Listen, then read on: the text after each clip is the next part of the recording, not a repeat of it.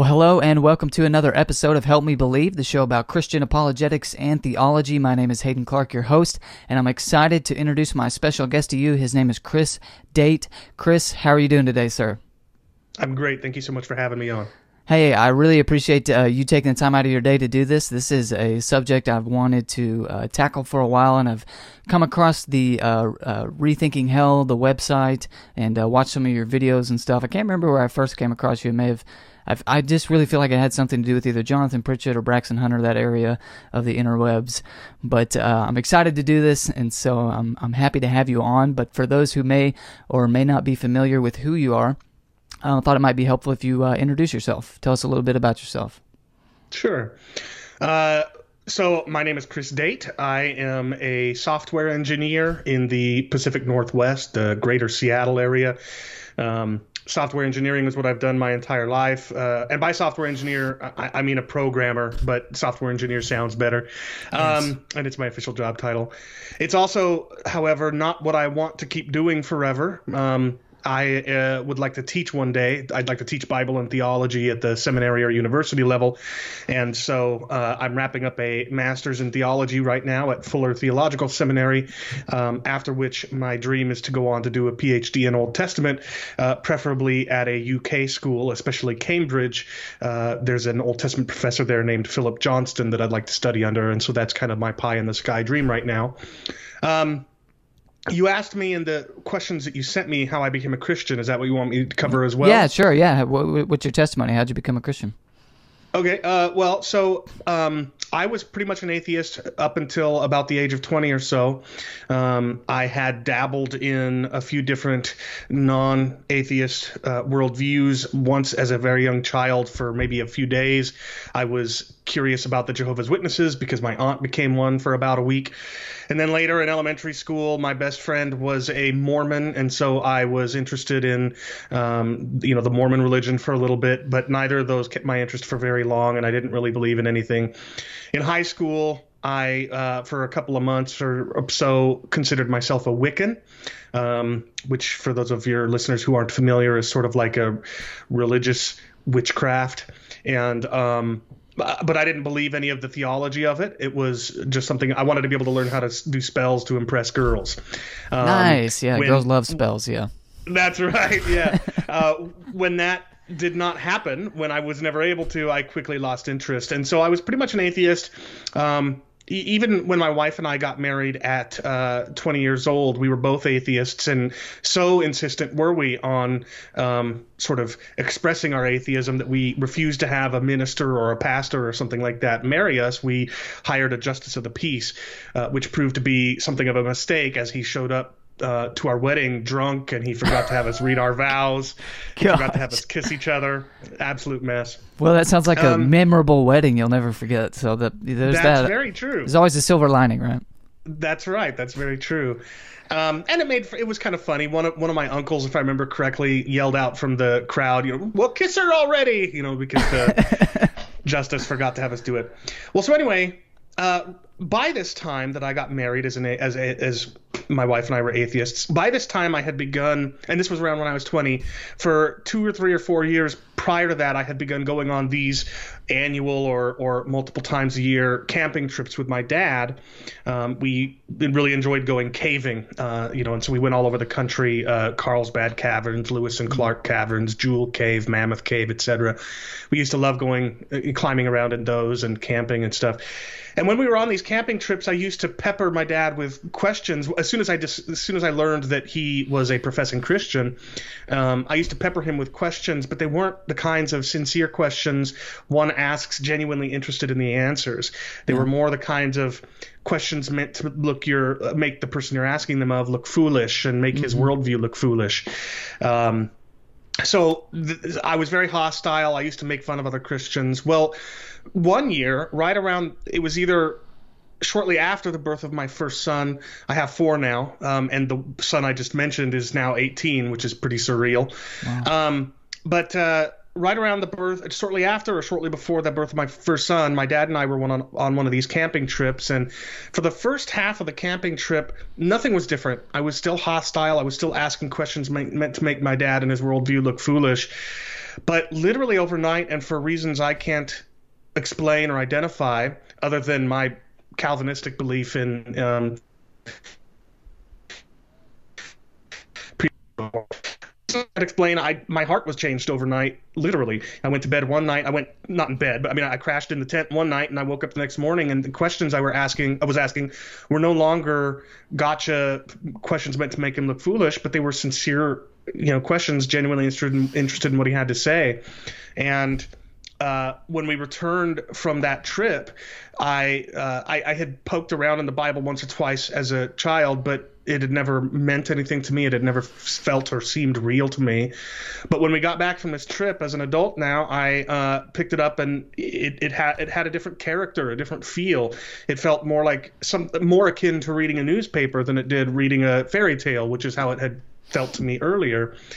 And, you know, to make a very long story much shorter, I just I had very little idea what it is that I believe now as a Christian, and so I dove into all sorts of Christian radio and apologetics ministries and things like that to try and um, develop an understanding and appreciation for what it is that I now believe, and kind of the rest is history. Wow, that's uh, oh, and I and I should mention just because you and your listeners might be interested to know, a few years later, my wife became a believer as well. Those first few years were really difficult, but uh, she came around by God's grace, and um, you know, things are much better now. So. Oh, that's good. Uh, it was going to be a follow up question, so that's that's good to know too. Uh, so your dad became a Christian later in life.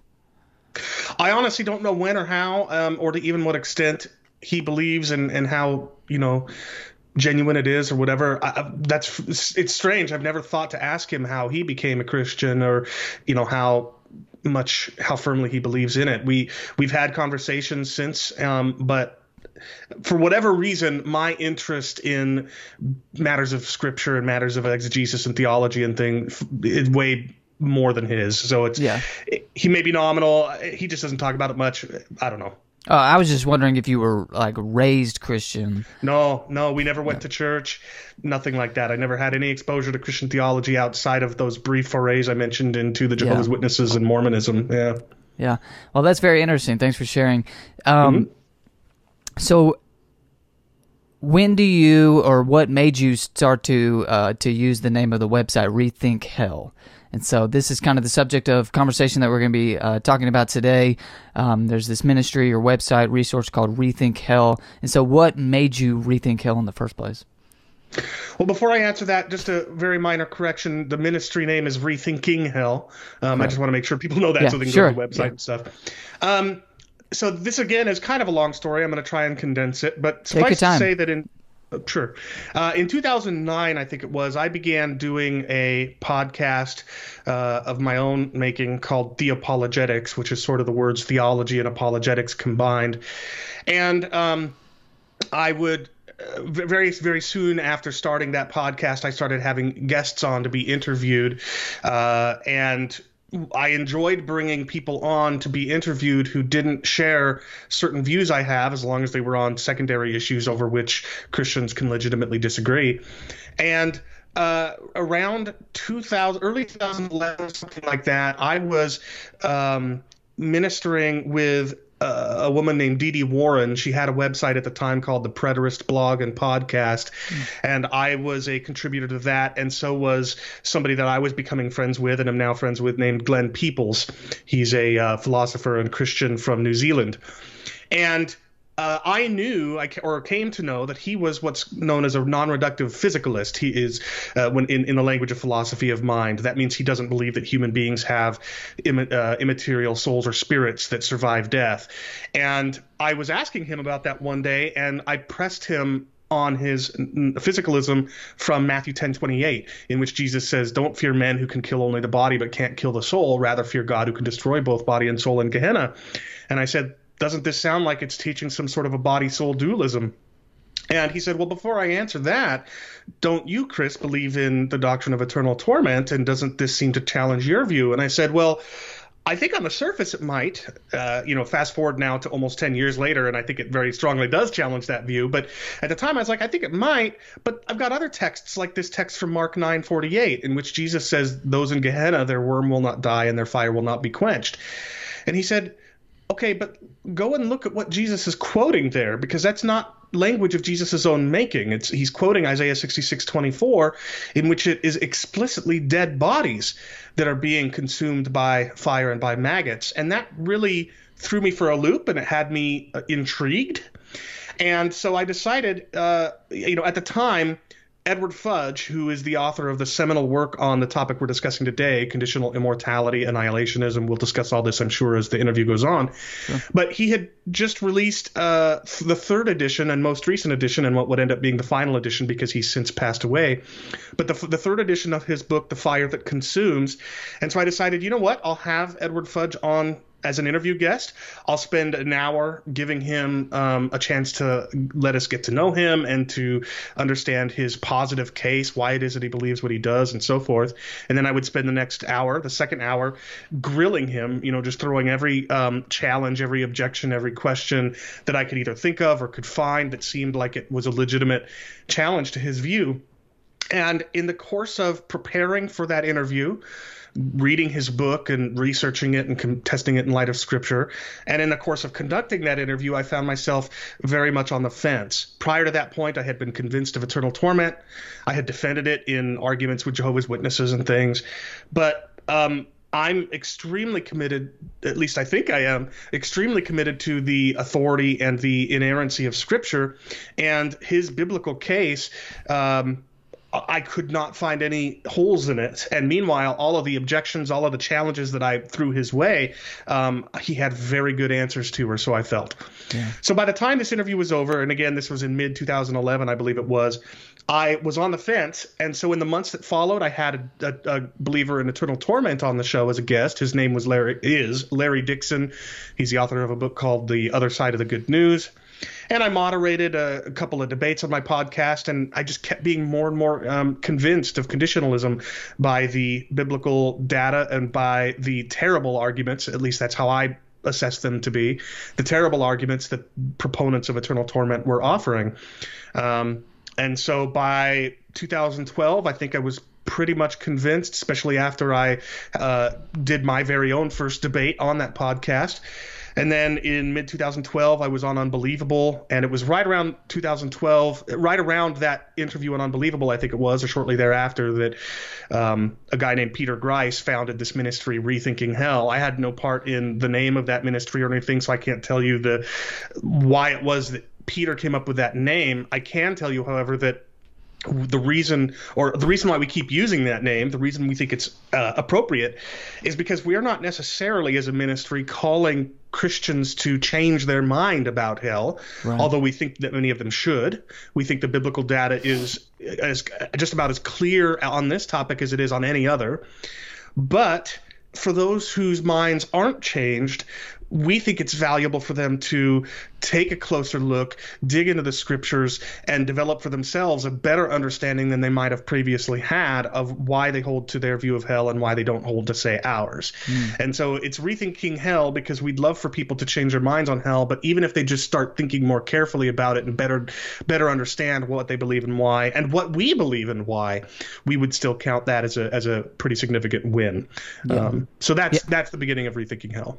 Yeah, that would definitely be a, a, significant win. It would also be a significant win if, and I don't know if this happens a lot, but I'm sure it probably does, where as soon as you bring up um, an alternative view to something that is taken to be traditional, like I, I, would take it the traditional view is eternal torment, so that if you come along and say, well, what about this conditionalism? you it's probably pretty easy for people to be dismissive and say that that's like liberal theology or something like that's that. Right. Just place that dismissive label on it and then walk away and not have to re- rethink it at all. And so it would probably I, I would consider it a win if people would just say, well, let let's not just label everyone that disagrees with us uh, as a liberal. It may just be the case that they have a biblical case as well, and um, and I'm sure you you do. Um, it's also worth observing that the that liberals and progressives tend toward universalism and not toward conditionalism. Generally speaking, conditionalism is the route that conservatives go who are no longer convinced of the traditional view. It's not the route that, uh, or, or, it's not, yeah, it's not the route that liberals and progressives tend to go. Yeah. Well, you, you bring up a good good point because on the website it has this triangle and uh, Uh-huh. there's a name up for it and I'll let you share it. But um, uh, and it kind of talks about the three major views of hell. It might be helpful just to briefly discuss each one of those real quick if you don't mind. Yeah, sure. And uh, I'll pull this up just for my own reference. Uh, I'm pretty sure that if people just Google "rethinking hell," hell triangle, Yeah. um, and I, and I will leave a link in the description to Rethinking Hell as well as all things Chris Date in the description below. There'll be uh, links, every link I can find. Well, the links to the Rethinking Hell materials will be a lot better than the links to all things Chris Date, but I appreciate it nevertheless. uh, so yeah, if people just Google uh, Rethinking Hell Hell Triangle, they'll be able to pull up the link and open the, the triangle. Basically, the, the triangle um, was the brainchild of Glenn Peoples and another friend of the ministry named uh, Ronnie Demler. And basically, what they realized is that there are these three major views of hell that I'll describe here in a moment, which interestingly, each each pair of them share something in common, and uh, and the third one um, differs from the other two in that regard. So, for example, um, the doctrine of universalism and the doctrine of eternal torment, they both share something in common, namely uh, the universal immortality of humankind. And, and I'm and here I'm not really talking about the immortality of the soul. When people bring that up, I think it's a bit of a red herring because the doctrine, according to eternal torment, the historical view of eternal torment anyway, uh, the the wicked, the lost, the unrighteous, the damned, however you want to refer to them, they don't suffer in hell forever as disembodied souls or spirits. Um, Orthodox Christians throughout church history have affirmed the bodily resurrection of both the saved and the lost. You know, whether you look at that in a premillennial scheme or an amillennial scheme or whatever, all human beings will one day be bodily, physically raised from their graves. And the doctrine of eternal torment has said that it's that the, the saved, upon being resurrected, will be granted bodily, physical immortality, and they will physically live forever on a transformed, renewed new heavens and new earth. Whereas the damned, according to this doctrine of eternal torment, they too will be given the quality of everlasting physical life, immort- immortality, physically speaking. Um, and that is something that's also true of universalists and universalism. Um, according to the doctrine of universalism, at least the version of universalism that is popular amongst some evangelicals, um, when the wicked are raised, some of them might repent very quickly, but the most hardened, the most stubborn and obstinate of sinners may take eons to repent and express saving faith and thereby be saved out of hell. Um, but that requires immortality as well. People don't naturally live for eons and eons and eons. So both the doctrines of universalism and eternal torment, they share in common this idea that upon the being raised from the dead, all human beings will be universally made immortal. By contrast, the doctrine of conditional immortality says that immortality is not going to be universally given to all humankind, but rather it will be given only to those who meet a particular condition. That's why it's called conditional immortality or conditionalism for short. And that condition is the condition of being saved. And of course, if you're a Protestant, you genu- generally think of salvation in terms of grace through faith alone. Whereas if you're a Catholic, and there are some Catholics who hold to this view, they would say that that condition is met through you know the sacraments and you know whatever else Roman Catholics might think. Um, so, whereas traditionalists or, or, believers in eternal torment and universalists believe all humankind will be made immortal when they are raised from the dead, we conditionalists believe that only those who meet the condition of being saved will be given bodily immortality. Only they will go on living forever in this transformed, glorified cosmos, which will have been purged of all evil and all wickedness and all pain and all suffering, because those who do not, those who don't meet that condition, the, the lost, the saved, the or the unsaved, the unbelievers, the un, the wicked because they aren't made immortal they will remain mortal and their punishment will their punishment will be everlasting death. They will literally die a second time and their privation of life will go on for eternity. They will never ever ever live again and the reason why this view is sometimes also called annihilationism is because if human beings have an immaterial soul or spirit that's, that subsists consciously after the death of the body when the, when a person dies the first time, we believe that that soul, when it's reunited to the body and they die a second death, the soul will be destroyed along with their bodies, which we think is a pretty um, straightforward reading of Matthew 10 28, that verse I mentioned earlier, where uh, Jesus says, Fear God who can destroy both bodies and souls in Gehenna. So, in a nutshell, that's conditionalism. It's the view that embodied life is a gift that, uh, uh, uh, enduring ongoing everlasting embodied life is something that will only be given to the saved when we are raised from the dead everyone else will be destroyed in both body and soul and they will never live again and that that ongoing lifelessness will be their everlasting punishment and I, th- I think just on the fa- I'm just rethinking now. I'm rethinking if that was no pun intended. But uh, i'm thinking back to because uh, we were talking before the interview that i'm mostly focused on philosophy and things apologetics and that sort of nature. But i always keep an eye on theological discussions and biblical discussions like uh, this one. At least this is how i'm classifying them in my head.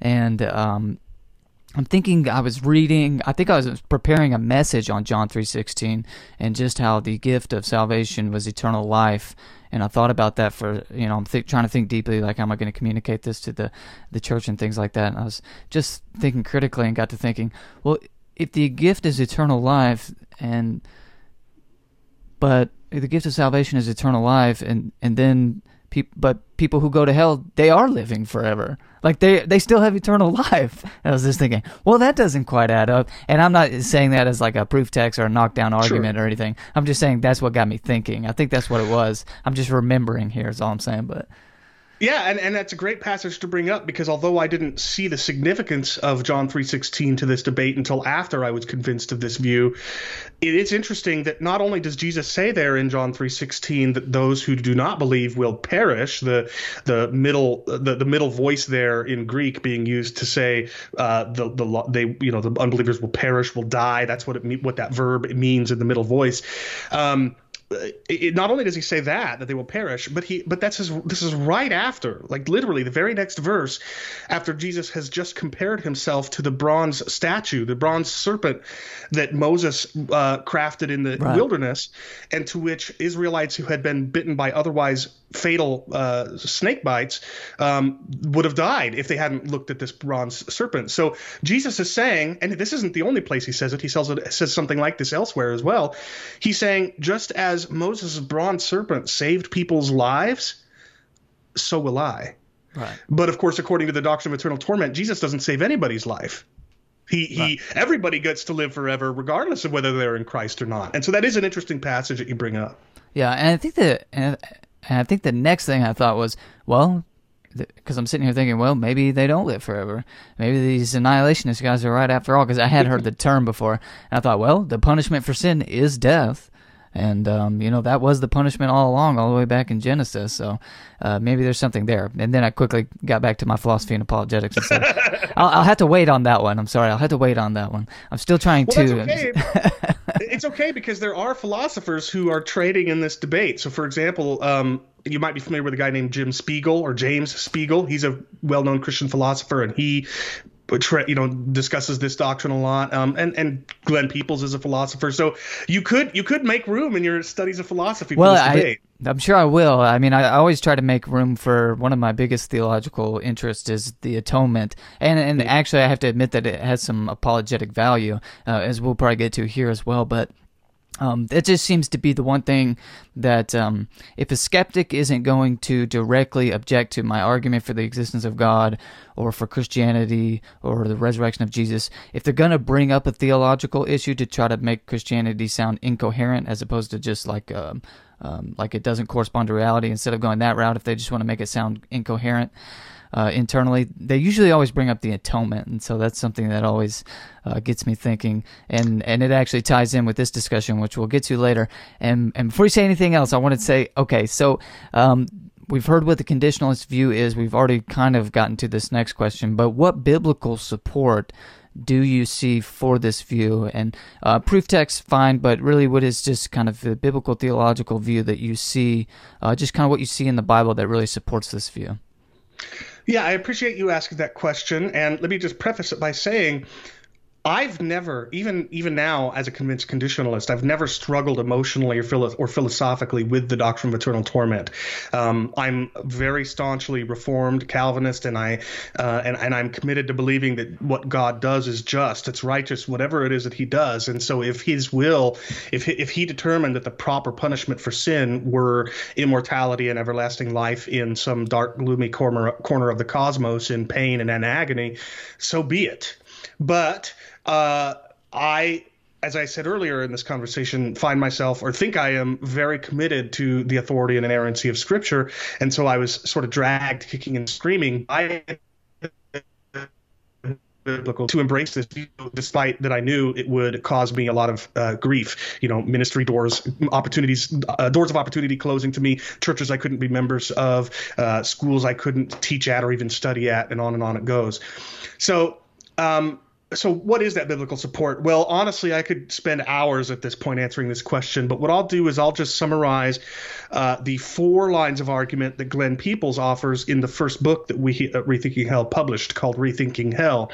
Um, he has an introductory chapter in that volume. The, the rest of the book is is reproductions of um, works written by people in the past john stott john wenham clark pinnock ed fudge and others. But peter grice has an introductory chapter and so does glenn peoples and in glenn's article, he offers four uh, biblical lines of our, uh, support for this view, and he emphasizes that each one of these are independent of the other three. They don't.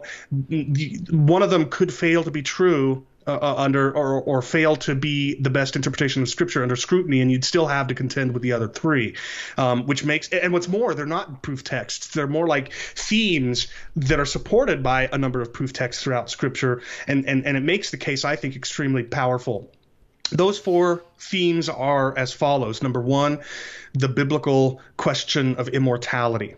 So if you go back to the very beginning of Scripture, Adam and Eve, they sin, and as a consequence of their sin, God kicks them out of the Garden of Eden for the explicit purpose that they not have access to the tree of life and thereby live forever. You see that in Genesis 3 17 and 22, I think it is. Um, so access to the tree of life would have kept Adam and alive, Adam and Eve alive, but their access to that tree was revoked by God in order to ensure that they no longer live forever. That tree of life reappears at the other end of the Bible in Revelation 22. Uh, it appears in the new the New Jerusalem, and only the saved have access to its fruit, which I think is pretty clear symbolism indicating that the righteous are the ones, the saved are the ones who will be made immortal.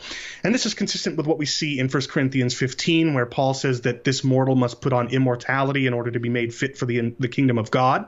You know, there's nowhere in Scripture where immortality is ascribed to the wicked, and its purpose, its express purpose in Scripture, is to make us fit to inherit the kingdom of God. Well, if a swath of humanity isn't going to inherit the kingdom of God, there would be no purpose in granting them immortality. We also see in John, uh, Luke chapter 20, verses 35 and 36, I think it is, Jesus says to this uh, um, to the Sadducees that uh, those who are deemed worthy to attain to the age to come and to the resurrection, um, they will be unable to die anymore. Well, what is the obvious corollary? That the lost will be able to die still, and of course they will die. Um, so these are just a, a, a, few samples of biblical texts that support this theme that literally tr- spans Scripture cover to cover, which indicates that only the saved will be given immortality. The second line of evidence is what Glenn calls the biblical um, vision of eternity. And for this, he draws on passages in the New Testament which say things like um, God will be all in all. Um, using accounting terminology, Paul talks about how God will, uh, or Christ will sum all things up in himself and he'll be all in all. You also see um, other texts in Scripture like Isaiah 66 where the wicked have been destroyed and the righteous are the ones who uh, are, are left. And, and the picture here and in other passages seems to be that uh, the universe is completely reconciled to God. Now, that doesn't mean that every single creature that has ever existed will be reconciled to God. But what it does seem to mean is that all who remain forever will have been reconciled to God. And so you've got this biblical picture of eternity in which there's really no room in the cosmos for evil and for pain and wickedness and so forth. It's all been gotten rid of. The, the biblical vision of eternity is one of shalom, perfect shalom throughout God's uh, cosmos. And for listeners who aren't aware, shalom is a, is uh, a very complex biblical word, but uh, in a, in a nutshell, it's peace. So that's a second uh, line of evidence. A third line of biblical evidence is what what Glenn calls the biblical language of destruction, and we've already looked at a couple of those texts: Matthew 10:28, John 3:16, Romans 6:23 says the wages of sin is death. Um, Paul says in 2 Thessalonians 1:9 that the wicked will uh, face eternal destruction, referring to uh, uh, the result of being destroyed, lasting forever. Um, all uh, there's just tons and tons and tons of biblical data that we could cite here, both in the Old Testament and the and in the New. Um, Jesus says in Matthew 13, he gives this parable of the wheat and the tares, where at the end of the story in this parable, the tares are removed from amongst the wheat, and the tares are thrown into a furnace of fire and burned up. The Greek word katakaio, literally meaning to burn, to completely burn up, to reduce to ashes. And a few verses later in Matthew 13, Jesus interprets that parable saying that just as the weeds are thrown into the fire, so will the wicked be thrown into uh, a furnace of fire where there will be weeping and gnashing of teeth. And this furnace of fire language that he's using um, not only interprets the parable as indicating that so too will the wicked be burned up, but he's also alluding to Malachi chapter 4, in which the wicked are thrown into a, fur- a, fu- a furnace and reduced to ashes beneath the soles of the ri- feet of the righteous. Mm. On and on and on it could go. I could spend hours just talking yeah. about the biblical text uh, to support this. Before you get to the fourth point, yeah. I want to I want to jump in before I forget that. Sure. Uh, there's just this um, um, biblical theological point that I've always thought of as well. Um, where people will go back to Genesis uh, one, two, and three, like you where, where you started, and say, um, okay, so so you made it um, a point to say that what they were disconnected from was the tree of life, which seems explicitly clear to me. Um, but some people will try to make a point of uh, the punishment was that they were separated from God, and that's that's what it was. Which I think, if you keep reading, is obviously false. They weren't separated from God in chapter four, but.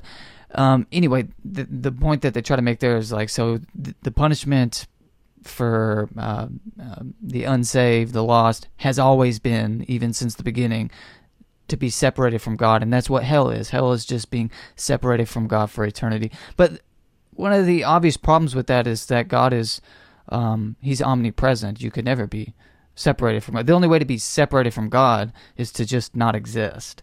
And so I've just always, that's always been in my head, maybe since I was a little kid, but I've just always thought, this just doesn't add up. You can't be separated from God in any serious sense. And as soon as you start trying to qualify that, it just no longer means separate. It means you're basically yeah. just saying nothing at that point. That's just something I've always thought of. It's it, it's a great insight. You know, what does Paul say at the Areopagus? He says that in Him we live and breathe and have our very being. You know, God gives to humankind life and breath and everything. We are we exist and live only because we are gifted existence and life, and to be separated from the quintessential source of life and being would be to no longer live and be. So I, I think you're absolutely right there. Yeah. Um, Go ahead with the uh, fourth so, point. Yeah. So, so lastly, the fourth issue is the atonement. Um, there's uh, even even putting aside the theological reasons behind substitutionary atonement. And notice I didn't say penal. I am I do believe in penal substitutionary atonement, but even Christus Victor and other models of the atonement still trade on a concept of substitution. Uh, but but it's not just theological. It's it's linguistic. In the New Testament, there are many places in the scriptures where uh, Greek prepositions are used to say that Jesus substituted uh, for for us for sinners. So what did Jesus do? What punishment did he bear, or at the very least, what did he suffer in our stead, in our place, so that we won't have to? Well, he, of course, was granted immortality and lived forever on torment on the cross, right? Well, no, he died on the cross. And in fact, everywhere in the Bible where where the suffering of the Messiah is discussed, it also discusses his death, and that is what Scripture repeatedly and consistently emphasizes as that in which his substitutionary atoning work primarily consisted. He died for us. So if if Jesus bore what was coming to us, then what Jesus did for us on the cross ought to be a fairly decent window in, through which we can see what we should expect to take place in hell. For those who either he didn't substitute for if you're a calvinist like me and believe in limited atonement or if you're a non-calvinist or otherwise believe in a universal atonement um, those who refuse to self-appropriate christ's work to themselves through faith we ought to expect what happens to them in hell to f- be similar in important respects to what happened to Jesus on the cross. But of course, what happened to Jesus on the cross is that he died. And by died, we don't ever mean some sort of code language, you know, or some some sort of metaphor. We, no, he he stopped breathing. Yeah. Right, his heart stopped pumping. So we think that that is a, a, really good reason for thinking that hell, um, the punishment of hell, is death as well, because that was the punishment that Jesus bore yeah. on our behalf. Since we're already um, here, yeah, let's since we're already here, let's take a pause on the atonement because I think this is a big one. So, uh, um, what what you you might often hear in these traditionalist circles is that on like literally on the cross, like before death, on the cross, Jesus bore the sins of the world on his shoulders. And I, have never mm-hmm. been able to really grasp what that means because to bear the wrath um, that's uh, or to bear the sins of the world on your shoulders to me means to take the punishment of sin upon yourself. And so I've just always thought. Mm if you believe in eternal torment, then you must believe that he's being like his soul is being tormented there on the cross. Is that not the understanding? Well, not just his soul, but his body too. Remember, hell, historically speaking, is a belief in embodied hell. But, but yes, and and they would when when they are challenged with, well, why didn't Jesus suffer forever on the cross? They will offer what is at least on the surface a plausible answer, but as it turns out, that answer will work against them and actually render them almost heretical. And if you'd like, I can explain what I mean by that. Yeah, yeah. Um, sure. So so when they're challenged with, well, why didn't Jesus suffer on the cross forever? Well, what they will usually do, and I think this is fine insofar as it goes, uh, they will point out that Jesus is the God Man. He's the he's incarnate mm-hmm. God. He's the theanthropos, the God Man, and and as such, his he is of he is of infinite dignity, infinite worth, and so the the the conscious suffering on the cross that lasted for only a finite duration of time can qualify as the eternity of torment awaiting his people because he's of this infinite worth. Right. And in and of, I mean, as far as it goes, that argument is fine. I don't actually have any objections to it. Except well, I might have. Yeah. Well, I want to sure, say something. And and this is where we get into what I mean by this has um, always interested me uh, uh, concerning my interest in apologetics. So the skeptics will will ask me this question: uh, You believe that Jesus died for the world's sins, right? Yeah. So how does someone who uh, took a few hours to die on a cross pay the punishment of eternal torment? And uh, I mean that's always been a difficult one, and and and and I've give, have given uh, in the past the the answer that you just mentioned that well. Um, but I can I've always seen right through it and and that's dishonest of me. I'm just being honest now. Not then. Then I just needed to have an answer. Um, so I'm admitting to uh, some faults here, but um, and the answer that is given is that Jesus is of this qualitative nature. Um, his quality is so good um, that he can substitute um, for what we would have to endure eternally. But I mean, I just gave away the game, which is well, there's a, clearly a distinction between qualitative and quantity there. Where I mean, the punishment for the sinner is eternal torment in hell. It's it's not just the torment; it's the, it, it's the eternity that matters. It's it's the quantity of time that matters. And I don't see how just because he's um, more excellent than us that that somehow takes away the quantitative nature of it. So I've just always seen that distinction between quality and quantity as being a defeater to that. But maybe it's not. But anyway. Well, let me play the devil's advocate and, sure. and, defend my. I shouldn't say devil's advocate. I'm not comparing my traditionalist brothers yeah, and sisters yeah. to the devil. But that having been said, they might say the reason why it is eternal, why it is quantitatively infinite for human beings in hell, is because a finite being can't suffer an infinite amount of torment in any finite duration of time. But arguably, a, an infinite being like the incarnate God man could suffer in a finite duration of time an infinite degree of torment. Yeah that might be how they would push it back. Um, and so, yes, there is a difference between qualitative and quantitative, but the reason, but but the difference actually could be argued to support their contention because the, the the infinite quantity is only there for human beings because an infinite quality is they can't suffer an infinite degree of torment in any finite amount of time. Well, as long as time is passing, then I guess um, here's another problem with eternal torment: your you're never actually going to reach um, an eternal torment or an infinite torment because, I mean, just like right now in apologetics and William Lane Craig, who often says an actual infinite isn't even possible. Um, so you're actually never going to reach your punishment. Uh, first of all, the fact that I'm not. Um, suffering eternal torment, right? Like if I was a non-believer, non-believers right now here on Earth, argue, arguably, I, I suppose, aren't um, they haven't always been suffering for eternity. That's the only way you could suffer, as far as I'm concerned, or as far as I can tell right now, an infinite time of torment is if you never ceased you there was never a time when you didn't exist and in torment and there never will be a time when you exist and not in torment that's the only way you could ever actually suffer but i suppose i um, might be being too specific in the terminology there but that was another problem that came up in my mind but yeah go ahead no, and you're absolutely right. I mean, if you think about that, what that means is that justice is never completely finished. Yeah, and, and I also think, and I also think it. I'm sorry. I, I just, yeah, that's all right. Uh, and I also think it makes the um, what the response to.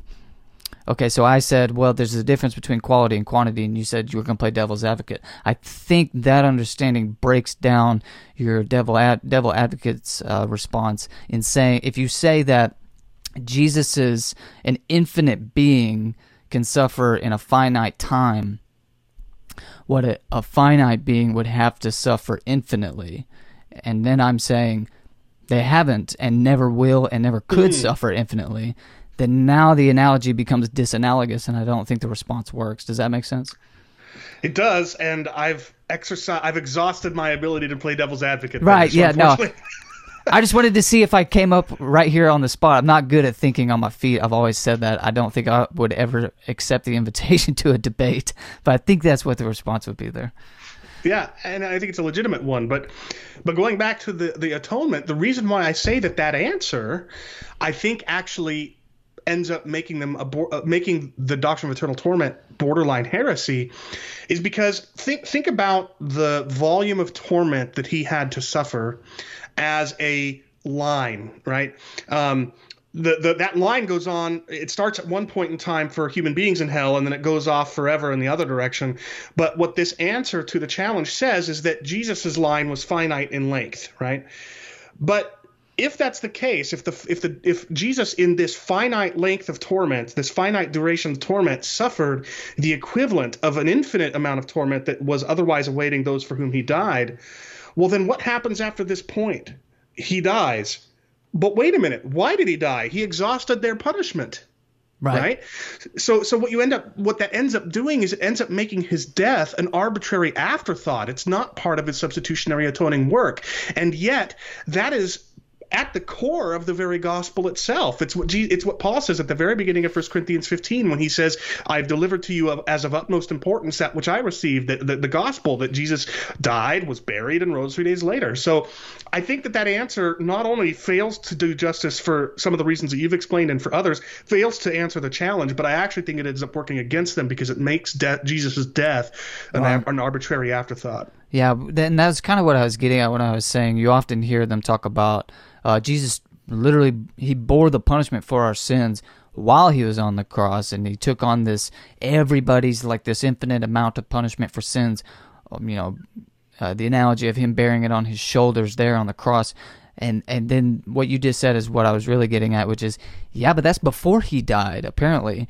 Uh, so what was the purpose of the death? Yeah, that's a great question. Whereas if you understand this from a conditionalist point of view like yourselves, it, it, things just become much simpler. you know, yeah. okay, the, the punishment for sin is death, which is explicitly there. And so Jesus bore our punishment. He literally died, which is explicitly there in, in the scriptures as well. And it doesn't have to go beyond that, basically. Yeah, it's very true. In fact, Edward Fudge was known for um, reminding people that one of the benefits to being a conditionalist is that you no longer have to um, explain away certain texts of scripture. It just all you just get to use biblical language, and it all it all makes sense and fits together very well. So yeah, yeah. So basically, man is created in the garden and and all's good they have access to eternal life there with god and and and, and they sin and now they're kicked out of the garden now they will die, which just so happens to be God's exact language in the garden. The day you eat of it, you shall die. The punishment was death.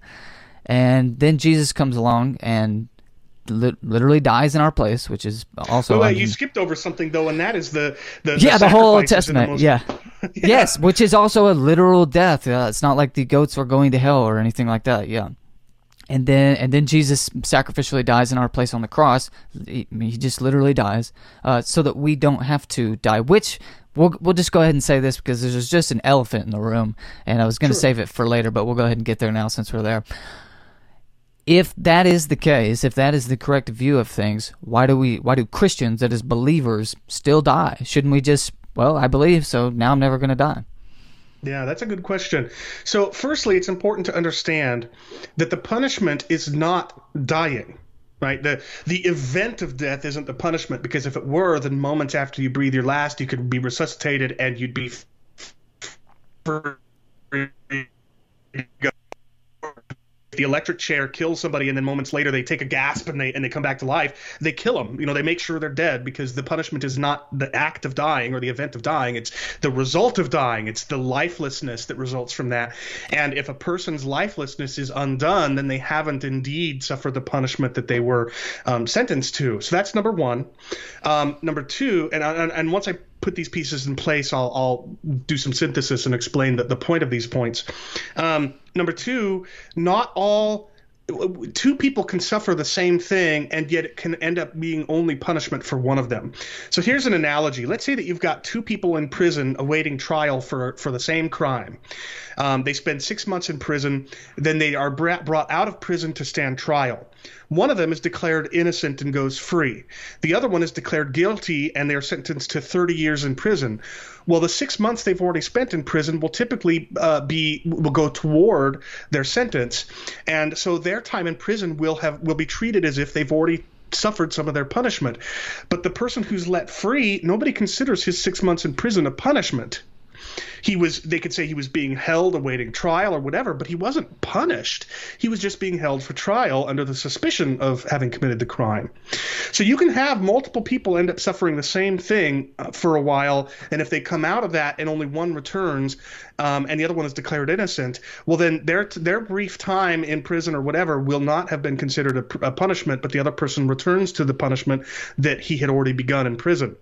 Now let me put those pieces together if the punishment for sin is not dying but being dead, um, then if at some point in the future people are raised from the dead to face trial, and some of them are declared innocent and go on living forever, and the rest are found guilty and returned to the grave, never to live again, then I think we can legitimately say, in the same, you know, just like in the analogy I just offered, we can legitimately say that those who died came back to life and go on living. They they weren't punished with death; they were rescued from death and declared innocent.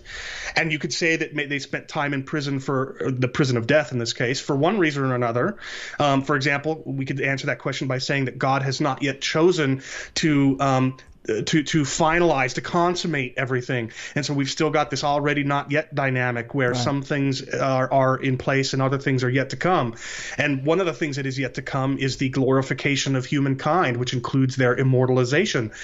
Um, so we could answer that question a number of different ways but the point is jesus' is saving work on the cross by dying on the, in their place we get to be rescued from death and and to live forever. And so we don't we're we're we're not punished with everlasting death. We are saved from everlasting death. And meanwhile the wicked when they are raised to be judged they're guilty. They're, they're declared to be guilty and they return to death where they where they that will be their punishment forever that the not having any life. Yeah. um, and i think that's I think that's consistent.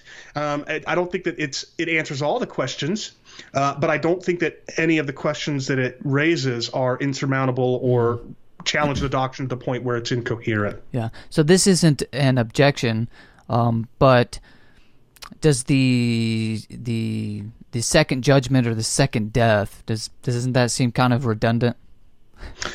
Well, not necessarily. I mean, go back to my analogy of people awaiting um, trial in prison, and let's say what they're awaiting trial for is a crim- a, a capital offense. All right, an offense for which, if they were found guilty, they would subsequently be executed. So these two people spend some time in prison awaiting trial for that. They come out of trial, uh, they come out to be tried. One of them is, is set free, and the other one, uh, or, or let's say the, the, the, what would have happened is that they come out of tri- out of prison, they stand trial. One is, is declared innocent, the other one's declared guilty, and he goes to the electric chair. Well, let's say that that process is interrupted because a cellmate uses a shiv and kills the guilty person in prison. Um, and let's say that everybody in the world is is convinced that he did the, the deed, right? He's he, everybody thinks he's guilty. Um, justice hasn't yet been done. There has been no trial. There has been no opportunity for the for the criminal to alleged criminal, the suspected criminal, to give a defense. There has been no opportunity for witnesses to bear testimony, and so on and so forth. The the the the thing that is necessary for justice to happen hasn't yet happened. The trial and all of its accoutrement. So what? So so the so what do the prison officials do? Do they just let that person remain dead after his cellmate kills him? No, they scramble to resuscitate him so that he can stand trial, even if they know that he's going to be found guilty and will end up going back to, to the electric will go end up going to the electric chair to be killed. So the point of that is to say, yes, it is in certain respects a return to the same punishment they'd already begun, but it's necessary in order for, for genuine justice to come about. God is not an unjust judge, and He's going to give the the, um, the He's going to give sinners the opportunity to stand trial, if even only um, metaphorically speaking. They'll have the opportunity to defend themselves, and they're going to do a terrible job at it. God's a perfect judge, and He's going to know that they're they are indeed guilty. Um, and that yeah, so that's how I would answer the question. Okay, okay. So uh, moving on from there, then.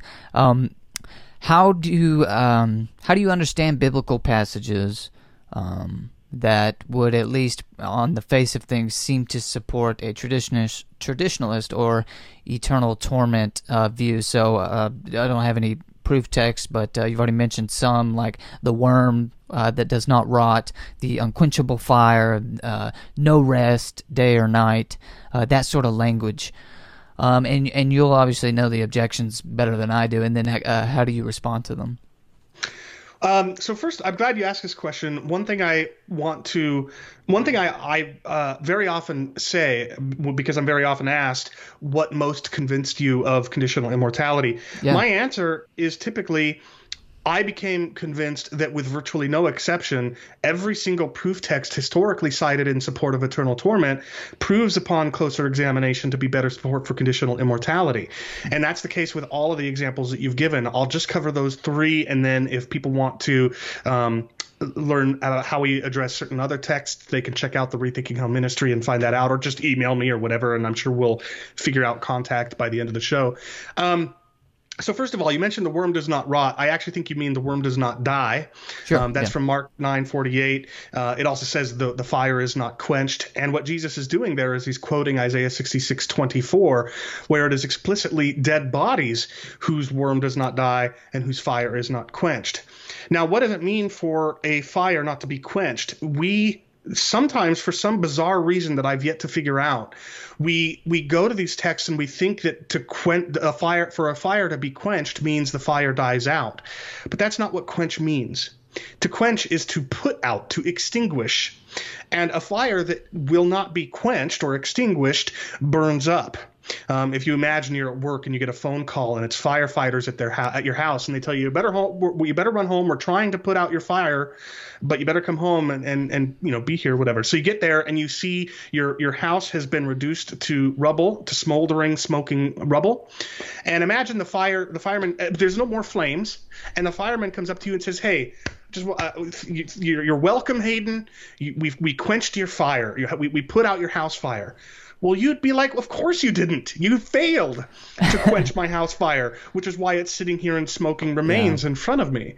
And that's how the biblical, that's what the biblical language means in both Old and New Testament. You, you have several places in Amos and in Isaiah, I think it is, or at the very least Ezekiel, where because God's fiery wrath is said to not be quenched, it is simultaneously said to devour or consume palaces and trees and things like that. So a fire that won't be quenched will be completely will, will completely consume whatever it is that it's burning up. Yeah. It doesn't say anything about whether that fire will go on burning for some other reason. Yeah. All it's saying is that it won't be stopped from doing what it's meant to do. Mm.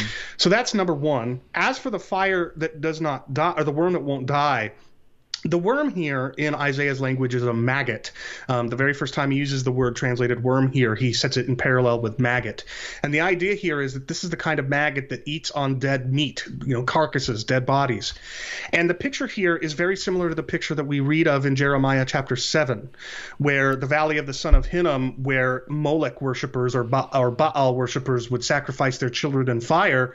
God says this valley of the son of Hinnom will no longer be called that. Instead, it will be called the valley of slaughter slaughter because the corpses of my enemies will be left unburied.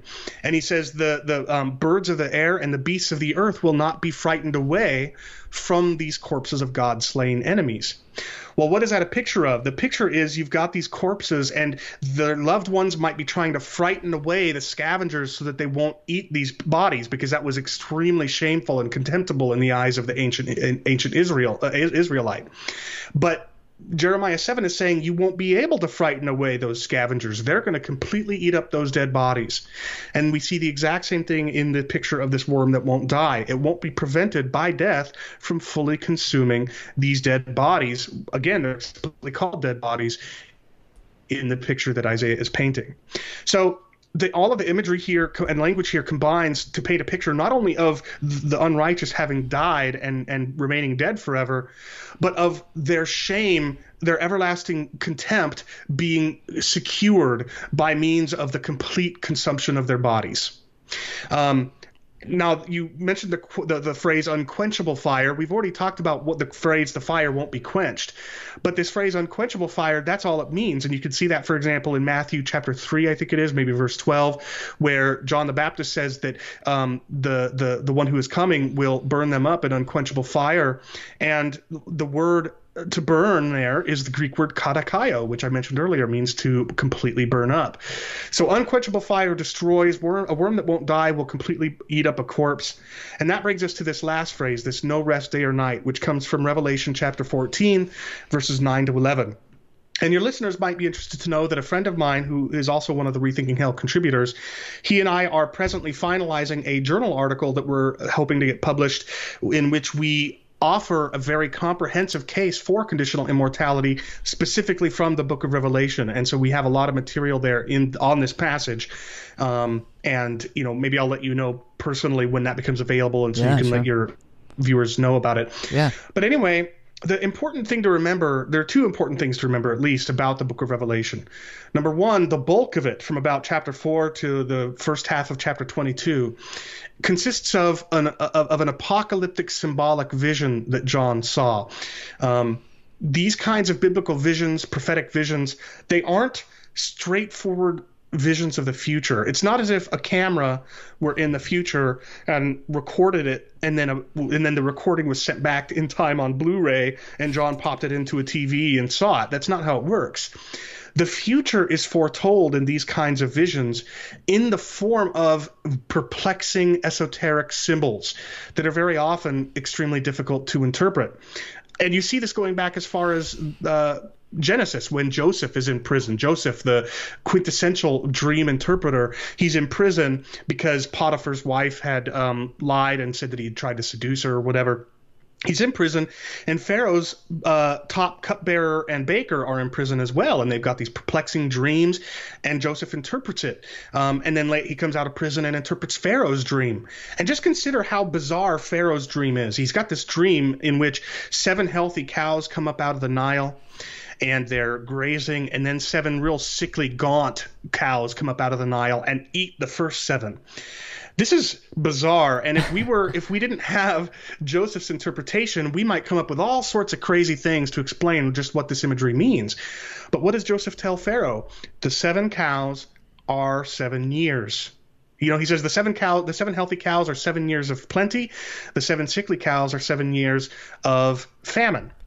That's the dynamic in this kind of vision throughout Scripture. When Daniel interprets Nebuchadnezzar's dream, when an angel interprets Daniel's dream, even John himself is his dream is interpreted for him. You'll you'll recall this seven-headed, ten-horned beast uh, mm-hmm. on which a, a, a, a harlot rides, and uh, an angel tells John the seven heads are seven kings.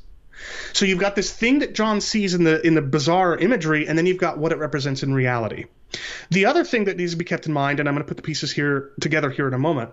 The other thing that needs to be kept in mind is that rarely is the imagery here um, uh, come up with on its own. It, uh, you know, rarely do you see imagery where this is the first time it appears. Right. Very often it appears elsewhere in Revelation, and especially in the Old Testament, which is sort of the wellspring from which all of this imagery comes. So, with all of that in mind, with those two pieces of information in mind, let me put them together now in Revelation chapter 14, 9 to 11, um, several images are combined. There's the picture of drinking God's wrath. There's a picture of torment in fire and sulfur, and there's this picture of smoke rising from torment forever and ever. And it's these people who smoke from their torment rises forever who are said to have no rest day or night. Well, what's interesting is that all three of those images I just mentioned are used elsewhere in the book of Revelation. They're used later in Revelation 18 and 19. This blood drunk vampiric prostitute riding on the beast, she has the words Mystery Babylon written on her forehead, and she is made to drink of God's wrath. She is tormented in fire and sulfur. And at the beginning of Revelation chapter 19, a chorus cries out, Hallelujah, her smoke goes up forever and ever. So you've got all three of those same images, but what does that smoke rising forever from the fiery torment of the harlot symbolize? She's well, an up. angel.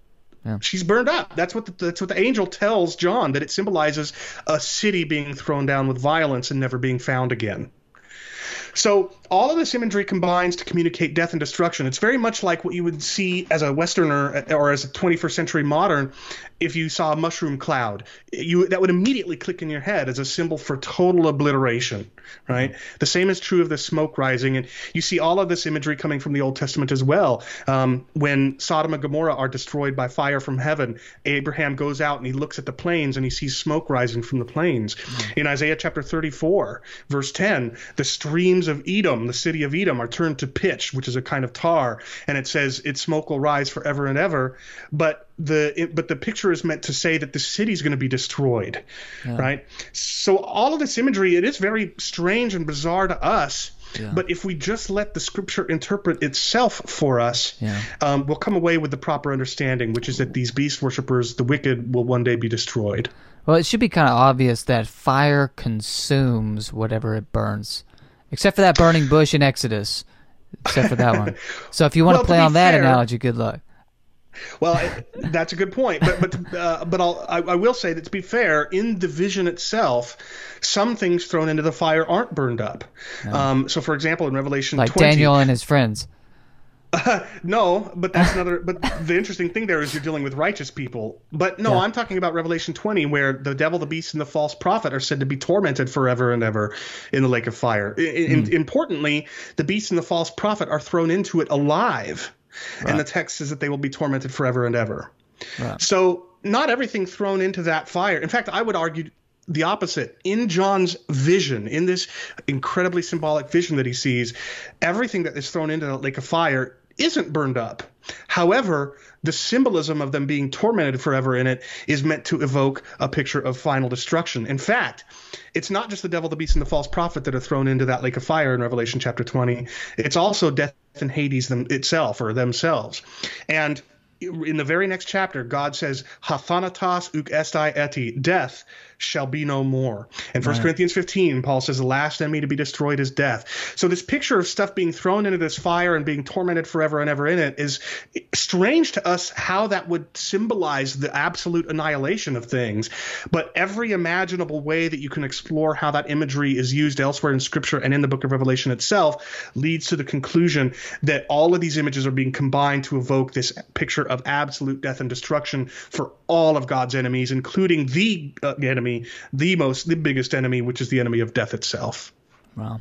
Okay. Well, before we get to the bonus segment, uh, I got one more question for you. And before we get to the question, I want to say thank you to our patron supporters. Thanks so much uh, for your support. It's because of your giving that I get to produce free material on the internet like this and uh, spread and defend the truth of Christianity, as well as have um, uh, very good uh, theological and biblical conversations like this one. And so, thank you for your support. If you want to become a supporter, you can follow the Patreon link in the description below and head on over to our Patreon uh, Patreon website and become a supporter there, where you will get access to the bonus segment, which is coming up shortly. So be sure to do that. Uh, before we get to the bonus segment, uh, Chris, uh, again, thanks so much for joining me. Uh, but final question: uh, What would you say to someone? who holds to a traditionalist view uh, in order to get them thinking, get them rethinking, one might even say, uh, about hell and um, just kind of, yeah, what would you say to uh, get them to rethink this subject? It's it's it's tough to offer a one size fits all answer because people have a variety of different reasons for holding to the view that they hold, holding to their particular view of eternal torment. But I think um, I think what I would ask them to do is to uh, I, I, would ask them to uh, I would ask them to ask themselves does the biblical narrative does the biblical meta narrative um, seem to be one in which the um, enemy of death is overcome for all humankind. Because I think that if they explore the way the Bible answers that question in some of those passages I've mentioned before, Genesis 3 and Revelation 22, Luke chapter 20, 1 Corinthians 15, if they look at how the Bible answers that question, I think they'll see that indeed the enemy of death, as in the, the, the loss and, and privation of embodied life, that enemy does is not destroyed for all, all human they're the ones that are granted immortality. And so I would ask them, look at that biblical meta narrative and ask yourself if there's any language in Scripture which affirms explicitly that the wicked will um, be made immortal or will live forever. And I think that they'll, I think you'll find that everywhere where the the Bible uses that language, it's describing the righteous, the saved. Nowhere does the Bible say that the wicked will live forever and be immortal as well. Well, Chris Date, everybody, uh, thanks so much for joining me, Chris. It was a lot of fun, and I'm looking forward to the bonus segment. Again, if you want to watch the bonus segment, five more minutes with Chris Date, just follow the Patreon link in the description below and become a supporter. Chris, thanks so much for joining me, man. It was a lot of fun. My pleasure and honor. Thanks for having me on.